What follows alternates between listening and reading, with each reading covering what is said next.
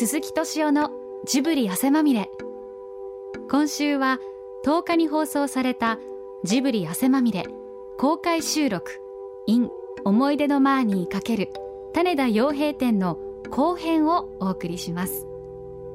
出演は思い出のマーニー美術監督種田洋平さん鈴木さん。そして司会の日本テレビ依田健一さんです。種田洋平さんは岩井俊二三谷幸喜クエンティン・タランティーノチャン・イーモ監督などから絶大な信頼を得て数々の実写映画の美術監督を務めています。今回初めて思い出のマーニーでアニメーション映画の美術監督を担当しました。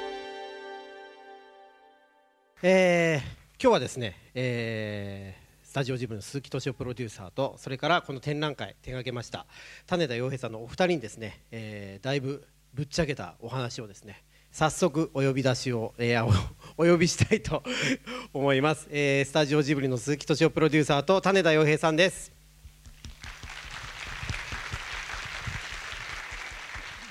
いや寺山修司さん、はい、好きだったんですね。好きっていうかあのあのこの業界に入ったのが寺山さんの映画やったのでこの業界だったんですね。そうですね。はい。いやちょっと慌てて、ええ、僕のところに本が届いたのが昨日だったんでいや今度ね棚田さんの本がね角川書店から出るっていうことで。発売になったんです。タイトルは種田さん、うん、タイトルはですね「ジブリの世界を作る」ってタイトルで、はい、僕はあのジブリの世界に参加したってタイトルがいいんじゃないかって言ったんですけども作るっていう、はい、なんでジブリって名前つけたんですかね。ね僕あれいらないと思ったんですけど。言ってくださいよ。美術美術っていう仕事は何なのかの方が、はい、うん。そっちが内容的には、うん、でも後半はあのマーニーを作った話なんですけどね、ね、はい、いやだけどその寺山修司がね僕はちょっとびっくりして。というのも、ええ、まああの麻布のことをねいろいろお書きになってたけれど僕実は寺山修司っていう人の大ファンだったんですよ。あそうですか。そうなんですよ。へえ俺で、ええ、僕天井桟敷いっぱい行ってたんですよ。あ行ってたんですか。だから渋谷にできる以前、はいはい、あの新宿でね、ええ、やってた時から芝居など見に行ったりして、それすごく前ですね。はい、僕も最後の方ですから80年ぐらいですよ。僕は67年。67年 でできた子ですね。そう。俺で僕ね実はあの学生時代なんですけどねあの子ども調査研究所っていうのは渋谷にあってでそこでねまあアルバイトそしたらそこにね寺山さんがよく出入りをされてて、うん、でというのは当時人形劇をよくやってらっしゃったんですよね、はい、これで僕ね実はその関係でねその人形劇を手伝ってたりしたんですよそうなんですか。これで当時寺山さんがね面白かったのは何ていうのかな。まだそんなに世に知られてないから。あの近くのね幼稚園でやる人形劇とか、ええ、一方でパルコでやる「真夜中の夢」とかね、え鈴木さん人形劇で何やられたんですか？いや本当に手伝いですよ。人形作ってた。そんなねことは僕にはできないんで。だけれど、ええ、まあ自分でね東京へ僕東京へ来たのは1967年で、うんうん、俺である時本屋行ってね、え、あの偶然寺山さんの本と出会うんですよ。で「時代のいて」っていう本なんですけどね、うん、それを購入してそれ読んでてすごい好きになっちゃって、そしたらそのバイト先で寺山さんと出会うことになる。えー、そうなんですよ。じゃあお話もされたんですね。でしました。するって言ったって大した話じゃないけれどただあの方あのよくね渋谷で今光へなっちゃったあのビルの、はい、あの5階ぐらいにねちょっとした喫茶店があってそこによくお見えになってたんで、えー、そこでよく顔を合わせたりして、えー、ずっとあの渋谷の東急ハンズの裏に住んでましたから。であの路地裏であの捕まって事件になったりとか、ね、いろいろありましたよね、えー唐十郎と喧嘩したり。そうですね。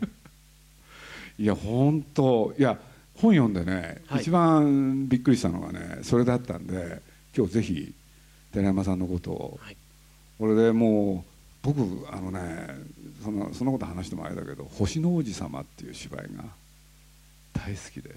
ああ。の星の王子様って皆さんよくご存知のサンテグジュペリなんですけれどそのサンテグジュペリの星の王子様が年を取ったらどういう仕事をしてるだろうっていうこれでなんと日本へやってきてですねお風呂の番台のねおじさんになってんですよ。俺でまあお風呂屋さんっていうとね男風呂女風呂あるでしょ。そしたらそこでね女性の裸に関心があるおじさんになってて星の王子様が。だけれどこれ寺山さんらしいんだけれどねまあ子供の時はああだったけれど、はい、大人になったらちゃんと立派なスケベになってるそこにある人間性を見出すっていうね。やっぱ大切なものは目に見えないとダメなんですよね。面白いこと言うね。今それいつ挟もうか迷ってたんですいや、で、そしたら、ね、映画に関わられたのが寺山さんでしょ？そうですね。1980年に二十歳の時に、まだその若造でいたんですよ、ね。だからもう34年前なんですけど、あれがなかったらこの業界に入ってないので。って書いてあったですよね。映画のタイトルが？あの上海偉人召喚チャイナドールっていうんですけど。そうなんですよね。びっくりしちゃった、うん、僕はその前に映画の方で言うと ATG をいっぱい見てたんで「ええうん、ショーステオ」とか。そうですよね、はい、初恋地獄編っていうのは好きだったんですあはいはいはい。傑作ですよね。大傑作ですね種田さんってそもそもその映画の美術に進まれようと思ったきっかけみたいなのって何だったんですか、はい、まあ映画好きだったんですけども、はい、映画美術好きじゃなかったんですよ、うんで、まあ、寺山さんの現場に行った時に、はい、まあ、ちょっとはまっちゃったんですよね。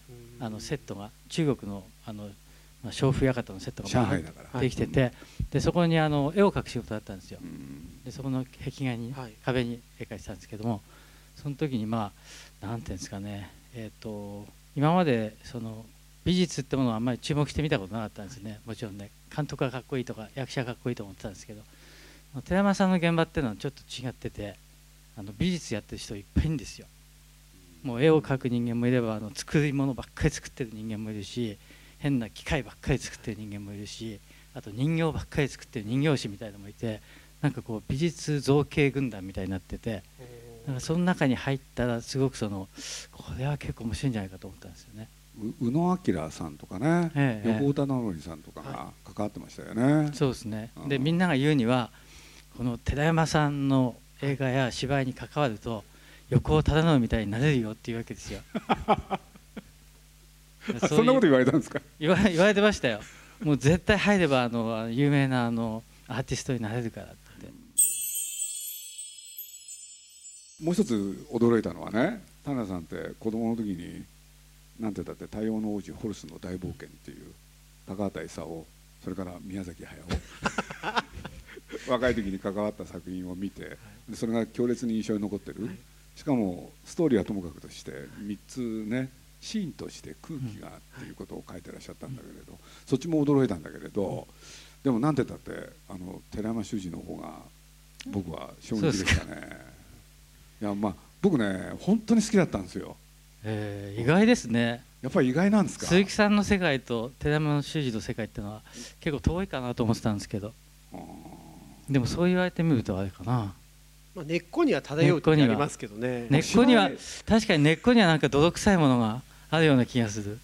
だってあの見せ物小屋、ええ、僕は愛知県名古屋なんですけれど田舎の方行くとねお祭りだっていうとそういうのがあって俺でよくあったんですよね。あったっていうのは親の因果が子に報いでこの子はねかわいそうなことにこんな子になっちゃいましたっていうね。よく見てたんですよね。お祭りとか。そうです。まあ確かにあのジブリ作品もあの随分こうキャッチーに見えますけどだいぶアバンギャルドなとこあってそういうのってまあそういう鈴木さんや宮崎さんの 根底にあるこう見せ物見せ物小屋魂みたいなのがあるかもしれないです、ね、だから例えば「千と千尋」ってあるじゃないですか、はい、そうあの目玉の看板とかね、はい、いろいろあるでしょ、はい、そうああいうのなんかもねなんかそういうものとどっかで結びついてて好きなんですよね。なるほどね。確かにあのちょっと田田園に捨てがありましたけどね。なんかその美術につながるものありますよね。うん、あれ田園シスでしたよね。僕すぐ忘れちゃうから最後家がねバタンバタンバタンってやると新宿のど真ん中っていう、あれ電子です。あれは好きでしたね。ね。いや若い人見てください。あの寺山修司。本当に面白いから。ボクサーっていう映画覚えてます？覚えてますよ。東映で撮ったやつ。そう。ね。あれテレビでやんないですよね。やらないですね。権利の問題じゃないですかね。なんでなんですかね DVD にもなってないですもんね。でしょ、うん。僕もう一回見たいんですよ、うん鈴木さんでも持ってないんですか？そう。だってテレビで一回もやんないもん。珍しいですね、でビデオにもなってない、うんうん。で僕東映に掛け合ったことがあるんですけどね、内緒でね。ビデオ作ってくんないかって 日本の映画で鈴木さんちにないやつは僕はないと思ってたんですけどね。いやあるんですね。寺山修司がやっぱりそういうことを考えるのが好きな人でね。寺山さんってね例えばこういうこういうことを考えるんですよ。例えばあの愛愛愛するって言葉でしょ？はい。愛するっていう言葉は相手にね何回言ったらそれは本当の愛になるんだろうか。例えばこんなことを言うんですよ、言いますね。うん、面白いでしょ、面白いんですけど、うん。寺山修司を語る会になってきてますけどそう。いいんですよ。いやこれだってなかなかこういうことを語る機会ないもん。ないですけどね。びっくりしました本当。だから例えば青い鳥ってあるでしょ、はいそうチチルチとミチルはね、い。もうあっち行ったりこっち行ったりいろんなとこ回るわけじゃない。これで帰ってきたらなんだそばにね、青い鳥がいたんだと。そうすると何が大事かって言ったら小市民的な幸福、でその時にね寺山修司ってこういうこと書くんですよ、でも家にいた青い鳥が大事だとしたら、はい。じゃあチルチルとミチルにとってあの旅は何だったんだろうってこう来るんですよ。よく覚えてるんですよ僕なんかね童話的なものを裏側から見るみたいな、はいああ、なるほど。だから「さよならだけが人生だ」って言葉あるでしょ？えそうこれはね山椒魚を描いた許せますしはい。が好んでね書いたり。だからあれ「さよならだけが人生だ」って言葉は実は中国にもそしてフランスにもあってね、でみんなその言葉が好きで。で川島雄三っていう監督がねもう本当にそれをテーマに映画作るみたいな人だったんだけれどこれがね寺山さんの、ね、手にかかるとですね「さよならだけが人生ならばえうん。また来る春は何だろう」ってこうなるんですよ。うん。いいでしょ？いいですね。ちょっと興味持ち始めたでしょ？ちょっと興味出てきますね。あの美女と付き合って初めて美女とはじゃない人の魅力が分かるみたいな世界ですよね。違うかな。よだ ちゃん何考えてるんですかね。あのー種田さんのお話です今日は。ね。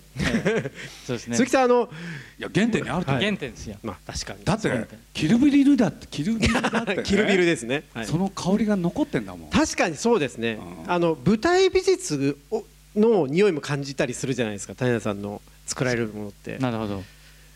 なんか僕あのちょっとまた話を横道にそらせて本当に申し訳ないんだけれど、寺山かまた寺山に戻るのか。違います少し、はい朝倉節さん？えええ亡くなっちゃったけれど、えええ。舞台美術館の方で僕、すね。あの方の美術は大好きだったんですよね。ああ僕仲良しだったんですよ。あそうちょっと羨ましいですね。うん。あそうなんですか、ええあのインタビューしたりとかあのご飯食べたりとかあの代々木上原に住んでたんですけど、でねな大正12年生まれでしょ？で亡くなるねうん。1年ぐらい前まであの絵描いてあの舞台美術やってましたよねえ。そうだったです。90になっても現役で、井上久志さんの舞台っていうとみんな朝倉節さんだったし、ええちょっと羨ましいですね、うん、僕もあの最初の唐十郎中天太とか見た時は朝倉節が美術だったしあと野田秀樹のあの夢の遊民者とかも、ね。あの朝倉節でしたし、え朝倉調査館なえ好きなんですよね。新しくなった朝倉調査館行かれたんですか？まだ私方は行ってないんですけど、ちょっと怖くてええ行きたいんだけどいや朝倉調査館っていうのはあれは日暮里でしたっけ、ええそうですね日暮里です、うん。その朝倉節さんのお父さんはい。が住んでたお家はい。を区の方に寄付してそれでまあみんなが見るところになってるんだけれど、まあ、建物が古いからあの耐震をやるっていうことでね、長い間ちょっとね改修改修工事をやってたんですよ、で僕はそこ大好きだったんだけれどそれがねどうなっちゃったのか。行ってみないとですね。そうですよね。気になってんですよ。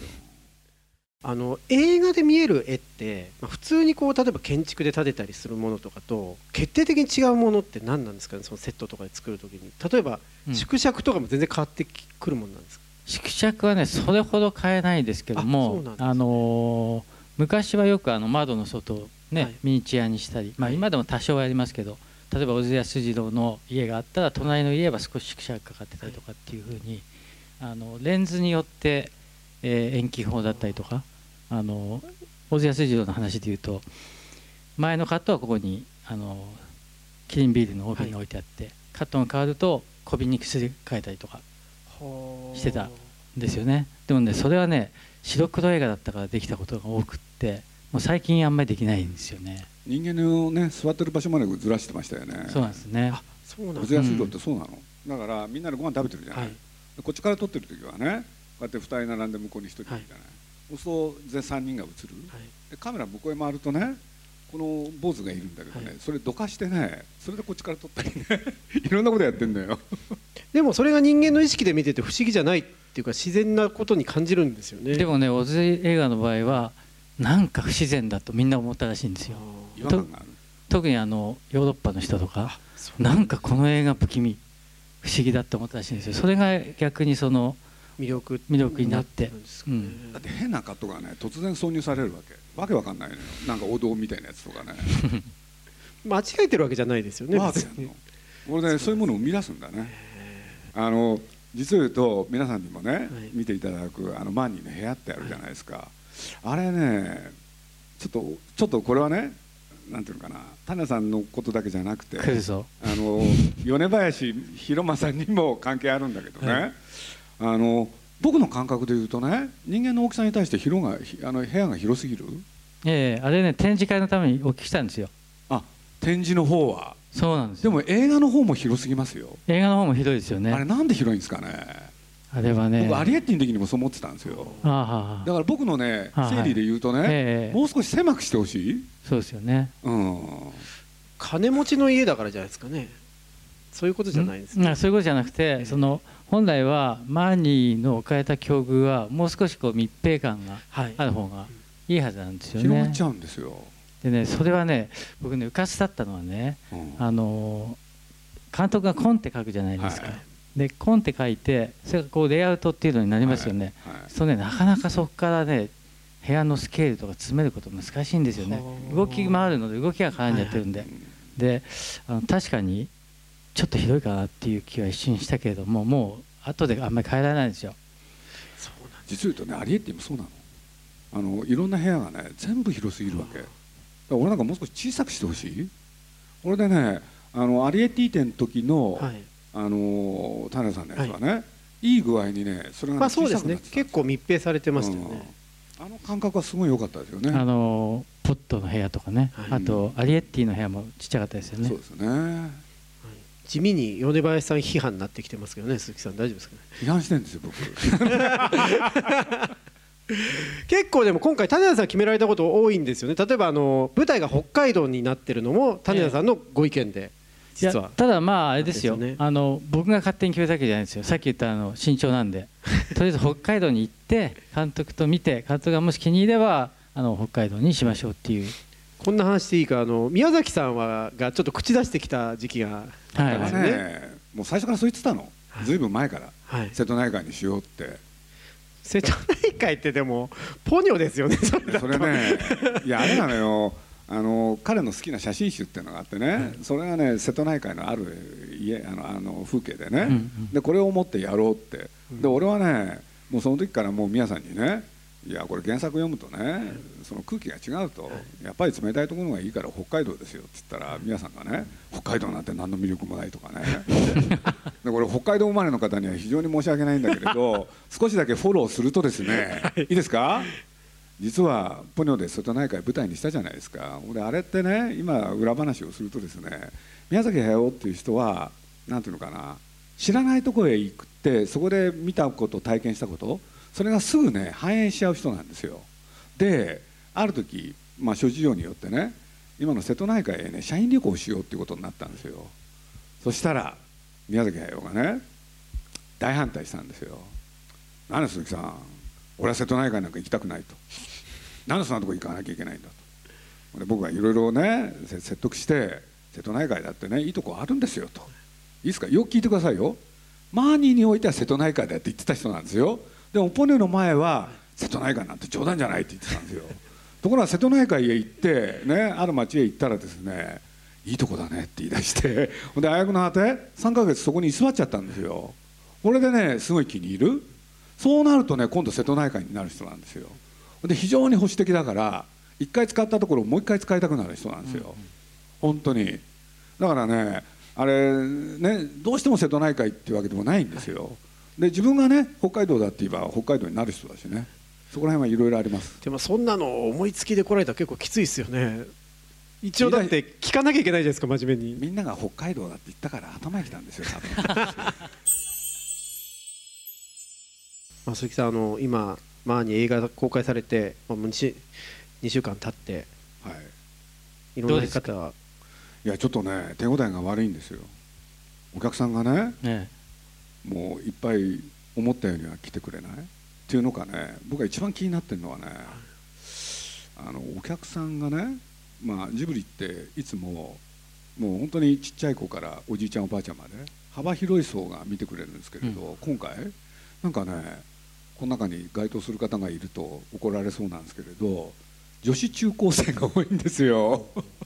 でこれはちょっと悩んでますね、うん、まあ思いっきりそこに向けたまあ宣伝みたいなのずっとややってきたのもあると思うんですけど。僕今回ね、あの当初こそいろいろ関わったけれど初版の事情でねちょっと身を引いて、まあ、若い人たちに任せようかと思ってやってたんだけれど、まあ、宣伝なんか見てるとねなんか女子中高生にはいなんか焦点当てて宣伝してるからね、はいそれは当たり前ですよね。そういう人たちが来てくれないっていうのは。だからそれが残念でね。だからそういうことで言うとまあ今からどうするかっていう問題あるんだけれど大人の方が見ても、そしておじさんが見ても、はい。絶対面白い映画なんでね。だから僕この展示に関してもねもしかしたら同じこと。はい。僕が聞いてたらねスタッフの人に聞いたらそれこそ若い女子高生、中学生が多くて、ねそう言いましたねやっぱり若い学生が多いって言ってましたね、それちょっとね僕は残念でというのは関係者の中で大人が見てあの映画って面白いしね。はい。俺でまああのなんていうのかな。種さんがそれこそね本の中でちらっとそういうことに触れてたんだけれど、おじさんの中にある少女の心はい。って僕もねあれ非常に同感ではい本当はあるんですよね、うん、だからなんかねその女子中高生だけのものにしておくのははい。ちょっともったいない気がして。でそういうことで言うとですねあの大人の人にはい。この映画って見てもらいたい、そうですね、うん、俺でまああの西村ってプロデューサーがいるでしょ、はい。であいつがねいろんなところの取材見てたらね、なんか一生懸命若さを強調してるんですけれどね。おね僕たち、まあ、おじさんたちが引退した後は僕らは若手でやっていきますみたいな、あれ見ててちょっと腹が立ってきてね。で僕ねあのなんつったらいいかな、まあ、確かにね、まあ、全て任せるって言ったんですよ、はい。作る方もね。それから宣伝の方も、はい。でもだからといってねそういうことやってていいのかなって。で結果が出始めたでしょ、そうするとちょっと今ねで若さ強調してるけどあいつだってもうね30の後半だしね、ほんで監督のマロだって 41?、はい。これ十分にね中年のおじさんなんですよ。俺が若いって言ったらちゃんちゃらおかしいわけでしょ？何やってんだっていうね。だからまあ特に宣伝はね、はい。まあ、せっかくいいもの作ったんだから、もっと多くの人に見てもらいたい。そうですね。このね展示だってそうなんですよ、うん。はい。うん、それは広くね皆さんあの今便利なものがあるでしょ？あのツイッターその他で。だからぜひねあの鈴木がね西村のことを批判してたと。それをみんなにね情報として流してください。お願いします。すごいですね。それを進めてしまうっていうのが。今今皆さんそれは黙っときましょうねって言おうかと思ってたら。いや簡単に言うとうちはもめになるんですけれどね、もうこの際ちょっともう黙ってられないですよね。思ってたことは言おうと。そう思ってたこと言っちゃいますよ。だいぶ今日皆さん貴重な機会をここまでマーニーの宣伝について鈴木さん喋ったの初めてですよね多分。いやー。僕ちょっと我慢したんですよ、はい。本当に。今日ねあの家を出るまではずっと我慢したんですけどね、もう耐えきれなくなっちゃったんですか？ちょっと耐えきれなくなってきて。じゃあ皆さんもう遠慮なしあの。まあ確かにねアリエッティ展やった時にやっぱりあのおじさんもいたし子供もいたし、で学生もいたって感じだったんですけどやっぱり今回のマーニー展に関してはやっぱり学生さんが多いっていうのを聞いて、まあ、映画を見た方がやっぱそういう方が多いと必然的にそうなりますよね。ね。やっぱり子供がたくさん見れば子供がマーニーマーニーってくるはずだし、あとおじさんたちね。だからそれは確かにそういう人たちに来てほしいと思いますね。もう自分たちだけが正しくてね他はダメだと思ってるんですかね。結構強烈な批判が出始めてますけど。いやあのねついでだから言うとね、はい、もう僕ねちょっと勉強したんですよ。実はよだちもまあ仲いいんでね、はい、ついでにだから話しちゃいますけどね。僕実は団塊の世代っていうねそういう年齢に属するんですよ、はい、そしたら今若さをそうやって強調してるね人たちが、まあ、よだちもそうなんでしょうけれど段階ジュニアっていうやつなんですよね。ああ段階ジュニアこれでちょうどね僕らのね子供に相当するね年代なんですけれどこの人たちってねまあなんて言うんだろう。自尊心が強い。人にとやかく言われたくない。よだちなんでなの？なんかさ自分のアイデンティティにこだわるじゃん、はい、まあ多いかもしれないです。なんとなくこう、うん例えば就職氷河期とかが割と今まあ普通ですけど、それがこう最初にやってきた世代とかやっぱりさこのまま順調に日本がね、はい、みんな幸せに暮らせると思ってたら、い、きなりバブルの崩壊？そうです、ね、それ関係あるの、はい、あると思います。だからその僕らの世代ぐらいの人って、うん、あのバブルの人とか結構嫌いなんですよ。なんかもう楽して会社入りやがってとか。いやあのね。そういう感情ってあるんですよ、あのー、確か与田ち今41だっけ？いやいや39です。はい。39です。俺でね。二度言いますけど、まあ、ついでだから言うとね与田っちなんかもこうやってね皆さんの前で喋ってる時はなんか明るくてね。こんないい感じで喋ってるでしょ、でもねふっと見るとねなんか冷たい目をしてる時があるんですよあれ何なの？それは根が暗いんだと思いますけど。心の中に暗いものがあるよね。ありますね。何なのその暗さは？なんですかね。こう世の世の中に対する不信じゃないですか。だからなんかね女性に対してもね誠実じゃないんですよ。だよね、え？ー、そういやそんなことないです。そんなことないです。なんかさ女性に対しても不誠実だよね。それ世代関係ないじゃないですか団塊ジュニアそれ代表してたら大変ですよ。だってそんな。やっぱり団塊と団塊ジュニアってなんかいやさっきの西村もそうなのよ、はい、で実は丸もそう、はい、なんかその世代ってさ今回なんか中心にいるじゃない。そうですね。なんかそういうこと関係あるのかなと思って、うん、ただアイデンティティっていうのか自分探しの世代でしょ？そうすると、ね、なんていうのかな。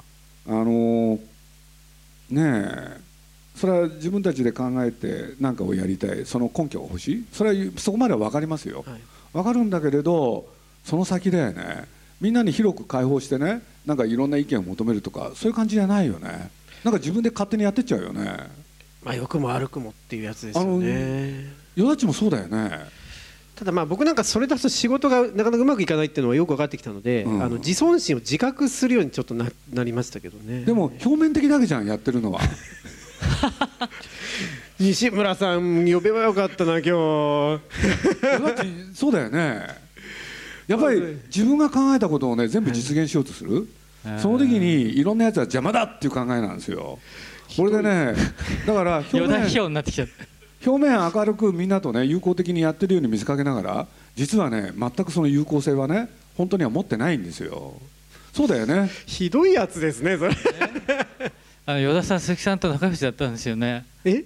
仲良しなんですよね。仲良しっていうかもう本当にあの親父より世話になってますからね。そうなんですよ。まあ種さんもこれからあのお付き合いが長くなっていくと思いますけど。僕はねジュニアの世代ではないのでどっちかっていうとあの段階の世代の、まあ、弟分でずっと、はい、あのいじめられてた方なんですよ。僕が映画界に入った時にこの世代のあの監督とメインスタッフがみんないてですね、あの厳しかったですか、ね、厳しかったですね「傭兵傭兵」っつって「お前はどうでもいいんだよ」とか「お前の考えはどうでもいいんだよ」うん、この映画に役立つことだけ言えとかそういう感じそれですよ。もうそれで仕事えていたのでもうそこで自分を出すとですね、お前の考えはなそんなものは聞きたくないんだよ。それね今おっしゃったから僕言いますけどね、まあ、それと全く逆のことが段階ジュニアに起きてるんですよお前の考えでやりたいんですよ。うん。この映画のためじゃないんですよ。だから例えばこの展示なんかもねヨダッチが中心になってやったでしょ？でも彼にとって大事なのはね展示じゃないんですよ。自分なんですよ。だろ？そんなことないですよ。もうみんなで一生懸命やってんですから。むちゃくちゃ人聞き悪いじゃないですかそんな。違 い違うますよそんな。自分家作ってもらったわけじゃないんですからそんないやいやいやでもまああの特性としてはあるかもしれないですけどね。だからそういうまあ西村さんとか米林さんも含めて人たちの苦しみが一個この映画の制作とか宣伝とかってところにはもしかしたら出てるかもしれないですけどね。だから分かんないんだけどね。仲間を作って共に一つのことをやり遂げる。そういうことが増えてなのかなとかね。どうなの？でもまあそうでもない？ジブリの中にいるとみんなとやるじゃないですかやっぱり、うんだからまあ他のなんかこう会社だったりうん。場所だったりとかよりはでしやすい環境だと思いますけどね。なんかねよだち見ててもね普段出さないんですよ。心の闇があるんですよ。みんなあるじゃないですかなるほどね。俺ないよ。だからそれが腹立たしいんでしょ、まあそうそうですね。ね。鈴木さんあの足が臭くなんないんですよ。なんかそういうそ僕それに全部出てるなと思う気がして男って足臭くなるじゃないですか。だから闇がないなと思って。なるほど。臭くなるんだ。いやあれなんですよ。あの僕が聞いた話はよ、はい。あの綺麗好きではい。頭を一生懸命洗う人ははい。頭がどんどん臭くなるし、どんどんその足をきれいにして靴下を履き替えたり、はい。もうともかく清潔にしようと思えばもうほど人ほど臭くなってその無ちょ無頓着な水だけで頭だったりとか、もうそのほったらかしでまた同じ靴下入ってるような人は、足自体は臭くならないんですよ。それねすごくわかるんですけどあ。それ僕すごくわかるんですよ、はい。はいでもなぜそうなんですか？それわかんないですよ。わかんないんだけどつまり洗うとですね洗ったことに負けまいとして、はいはい。あの体にある臭みがですねその清潔に対して出てくるわけですよ。でも多分意識が形になるってことでしょ？うんまあ寺山的に言えば。そういうことですよね。よかった。やっとなんか一周回って寺山修司戻れましたね。確かに。そうどうですか？それは。なんかあの全然気にされてる感じはしないので鈴木さんとかも。鈴木さんもそうですね。あのあんまりお風呂入ってる形跡を僕は見受けられないんで。僕は毎晩入ってるんですけどね、はい。入ってますか？入ってる。なんかあんまりシャンプーとか使ってるように見最近えない。ですはさ女性関係はどうなってんの？そんなそろそろお時間になってきましたね鈴木さん。大変ですよもうね。もう時間なの、はい、大変なんでここの番組のプロデューサーの女の人の方ですからね。あだってあれは大変じゃない？大変ですねもうね。あの週刊文春でねいろいろ出てて面白かったですけどね。週刊文春ですってメールしてやりましたけどあの前田敦子さんのね。彼氏とねタクシーの中でキスして。で大変だったんですよ。君は何話してんの？大変だったいないからいいやと思ってて。そうそうそう。まあよだちもこれからだよね。はい。どうすんの？ちゃちゃ僕の話そんなに黙って居酒屋じゃないんですからやめてくださいそんなね。あ話変わりますけど、あの一昨日かな？阿川佐和子さんを案内しあ。案内しましたよ。はい。あそうなんですね、ええ。これ案内きちらっと聞いたんですけど、ええそれで映画もご覧になったそうです。で案内してあの対談をしました。うん。週刊文春の。あ。週刊文春の、ね。はいはい。お世話になってます週刊文春には。あのドワンゴの川上さんっていうのがいて今週刊文春でねあのジブリ見習い時々どあのニコ動かな。はい。そしたらそこでねよく、まあ、毎週方書いてるんですけれどあヨダッチがね登場するんですよよく。女たらしのヨダッチって言って。ね。ぜひ呼んでもらおう皆さんに、ね、もう会社に置いてあるんですけどね大体こう文春開いて僕の悪口書いてあるとちょっと会社のね 捨てとくんですよ買い占めようかと思いますけどまあまあそれはさておき田辺さんあの、はいえっ、とまあ展覧会始まったばっかりで、はいあのー締めですね。はい、締め締めでございます。はいはい。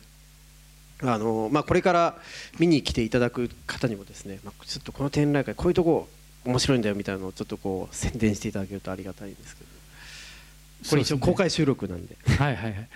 あのー今までですね、あのこの展覧会はあの映画を見てから、あの見に来てくださいねって言ってたんですけど、もうそれやめました。あ、そう。もう誰でもいいです。もう映画を見てなくてもいいので、ともかくあの遊びに来てほしいと思います、はい、ええ、そのつまり、えーとまあ、この間ですねこの展覧会いろいろセットを作ったんですけどもセットは主役じゃなくてそこにかけられているその一枚一枚の絵画が主役で絵画をじっくり見てくださいって言ったらそんなことはないだろうと、はい、そのセットを見てほしいんだろうって言って、はい、いや違うって言ったんですけどもあの今日分かりました、はい、もう絵じゃなくてセットを見てください。つまりあの遊びに来て、はい、その空間が楽しければもうそれでいいんです、うん、と思いました、だって、まあ、映画ご覧になった方ばっかりかどうか分かんないですけど普通にあの空間に浸っていたくなりますよね多分ね。あとそのサイドに入ったり、はい、おおサイドすごいねとか。そういうあの、えー、楽なノリで来てほしいと、はい、あの考えを改めましたので、はい、はい、ついでに絵も見てください。はい、とおっしゃってますが鈴木さん立田さんが。いややっぱりね、まあ、僕らの仕事って絵で全てを作るでそういうことで言うと僕らの大先輩としては実はウォルト・ディズニーっていう人がいた。しかしこのディズニーっていう人も最後はね一番一生懸命だったのはディズニーランドなんですよね。なんでかったら立体であるってことですよね。でそういうことで言うとまあ今宮崎駿もね引退をね宣言しましたけれどじゃあこれから何やろうとしてるかっていうとねやっぱり立体の方にちょっと興味を持ってる、まあ、ちょうど今あのジブリ美術館というところでも新しい展示をやってるんですけれどね。でそういうことで言うと今回のマーニー展のやっぱり最大の見どころはね本物ってことですよね。本物のお家。やっぱりその面白さはね、はい、確かに絵で描いたものも面白いけれどねやっぱりそれにやっぱり勝てないですよね本物は。絵は、うん、そんなこと思います。ぜひ見てください。ありがとうございますまああの会期これから9月15日までありますんでぜひあの今日見ていただいたあの感想なんかも周りの人にお伝えしていただければと思います、はい、というわけで大丈夫ですか？よだちも頑張ってください。頑張ります。平さん一緒に頑張りましょう。頑張頑張りましょう。頑張ってください。はい、はい、というわけで大きな拍手で、えー、お送りお送りしたいと思います。鈴木プロデューサーと種田洋平さんでした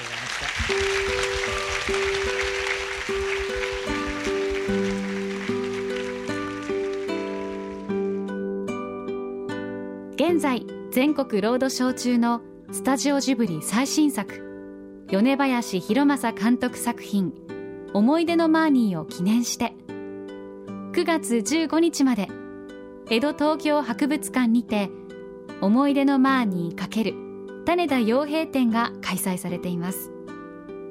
そして角川より種田洋平著ジブリの世界を作るが発売中です。ぜひ書店で手に取って見てみてください。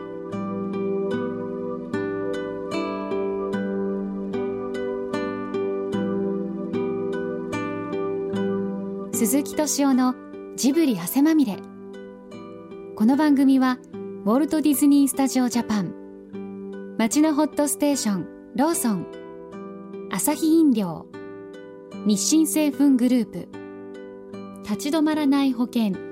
MS&AD 三井住友海上 au の提供でお送りしました。